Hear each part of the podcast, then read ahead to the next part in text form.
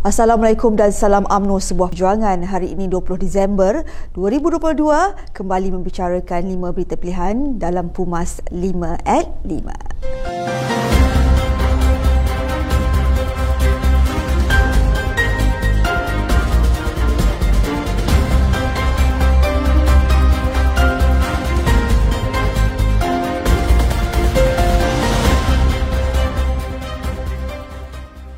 Semua jawatan kuasa pengurusan bencana di peringkat pusat, negeri dan daerah telah sedia diaktifkan dengan tahap kesiapsiagaan yang sentiasa ditambah baik bagi menghadapi bencana banjir yang sedang berlaku terutamanya di kawasan berisiko tinggi. Timbalan Perdana Menteri Datuk Seri Dr. Ahmad Zaid Hamidi berkata, pusat pemindahan sementara juga dilengkapi keperluan asas di semua pos kawalan tempat kejadian agar semua aset pengoperasian mencukupi. Beliau menyeru semua penduduk yang berada di kawasan terdedah kepada banjir untuk patuh kepada arahan pihak berkuasa dan berpindah awal sebelum keadaan menjadi bertambah buruk. Met Malaysia hari ini mengeluarkan amaran hujan berterusan peringkat bahaya yang telah dikemas kini pada 18 Disember bagi negeri Kelantan, Terengganu dan Pahang dan peringkat buruk bagi negeri Perlis, Kedah dan Perak media melaporkan luluran monsun dijangka berterusan sehingga 25 Disember ini dan hujan berterusan dijangka berlaku di timur dan utara Semenanjung. Pengarah Komunikasi Pemuda UMNO Malaysia, Syed Muhammad Johan Rizal Syed Unan Masri berkata, dakwaan sekretar pihak yang menyifatkan UMNO hilang prinsip kerana bersama dengan Pakatan Harapan dalam kerajaan perpaduan adalah tidak benar. Katanya ini kerana UMNO dan Barisan Nasional sebelum ini mengambil keputusan untuk bertanding solo pada Pilihan Raya Umum ke-15 dan ketetapan itu secara jelas telah dilakukan dengan sebaiknya. Beliau yang juga Ketua Pemuda UMNO bahagian Alustar berkata walaupun tidak memperoleh cukup kerusi selepas Pilihan Raya Umum ke-15, UMNO dan Barisan Nasional kekal berprinsip apabila bersedia menjadi pembangkang dan mencadangkan hanya Pakatan Harapan dan Perikatan Nasional untuk menjadi kerajaan.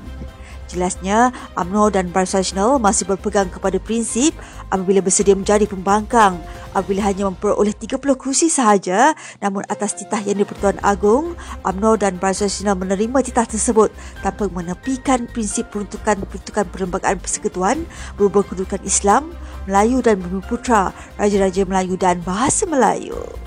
Bekas Ahli Dewan Undangan Negeri Gurun Datuk Johari Abdul dipilih sebagai Yang di-Pertua Dewan Rakyat yang baru menggantikan Tan Sri Azhar Azizan Harun pada mesyuarat pertama penggal pertama Parlimen ke-15 bersidang jam 10 pagi semalam. Beliau yang dicadangkan oleh Perdana Menteri Datuk Seri Anwar Ibrahim dan juga pengurusi Pakatan Harapan mewakili kerajaan mendapat undian 147 undi berbanding bekas Menteri Dalam Negeri Tan Sri Muhammad Razi Syed Ahmad yang mendapat 74 undi.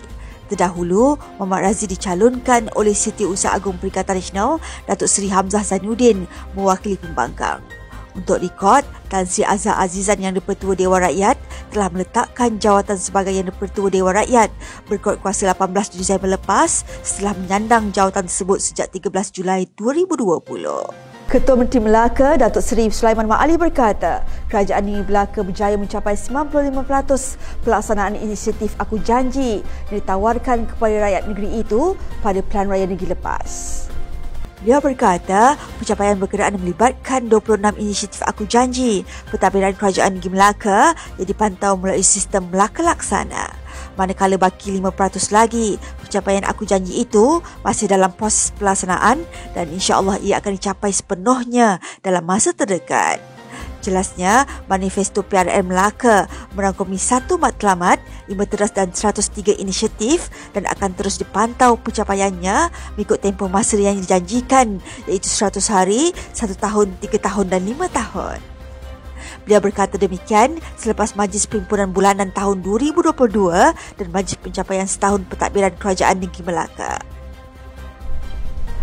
Ketua Pergerakan Pemuda AMNO, Datuk Dr. Ashraf Wahyuduski berkata, buat kali pertama sejak tahun 2008, kerajaan mempunyai majoriti besar 2 per 3 usul undi dipercaya terhadap Perdana Menteri Datuk Seri Anwar Ibrahim di Dewan Rakyat baru-baru ini. Katanya, majoriti besar itu penting untuk memastikan negara mencapai kestabilan agar tiada lagi insiden pertukaran kerajaan berapa kali berlaku seperti sebelum ini dan dapat dimanfaatkan sepenuhnya untuk memacu ekonomi negara demi kesejahteraan rakyat. Jelasnya, ianya sekaligus mampu memberikan keyakinan dan kepercayaan kepada pelabur luar untuk kembali memilih Malaysia sebagai destinasi pelaburan utama sekaligus merancakkan dan memulihkan kembali pertumbuhan ekonomi negara. Terdahulu, Dewan Rakyat meluluskan usul percaya kepada Anwar Ibrahim sebagai Perdana Menteri melalui undian suara terhadap Kerajaan Perpaduan yang terdiri daripada Pakatan Harapan, Barisan Nasional, Gabungan Parti Sarawak, Gabungan Rakyat Sarawak, Parti Warisan Sabah dan ahli-ahli parlimen lain. Sekian saja daripada saya Adib Ahmad. Jangan lupa temu janji kita Isnin hingga Jumaat jam 5 petang 5 berita pilihan hanya di Pumas 5 at 5. Assalamualaikum dan salam UMNO sebuah perjuangan.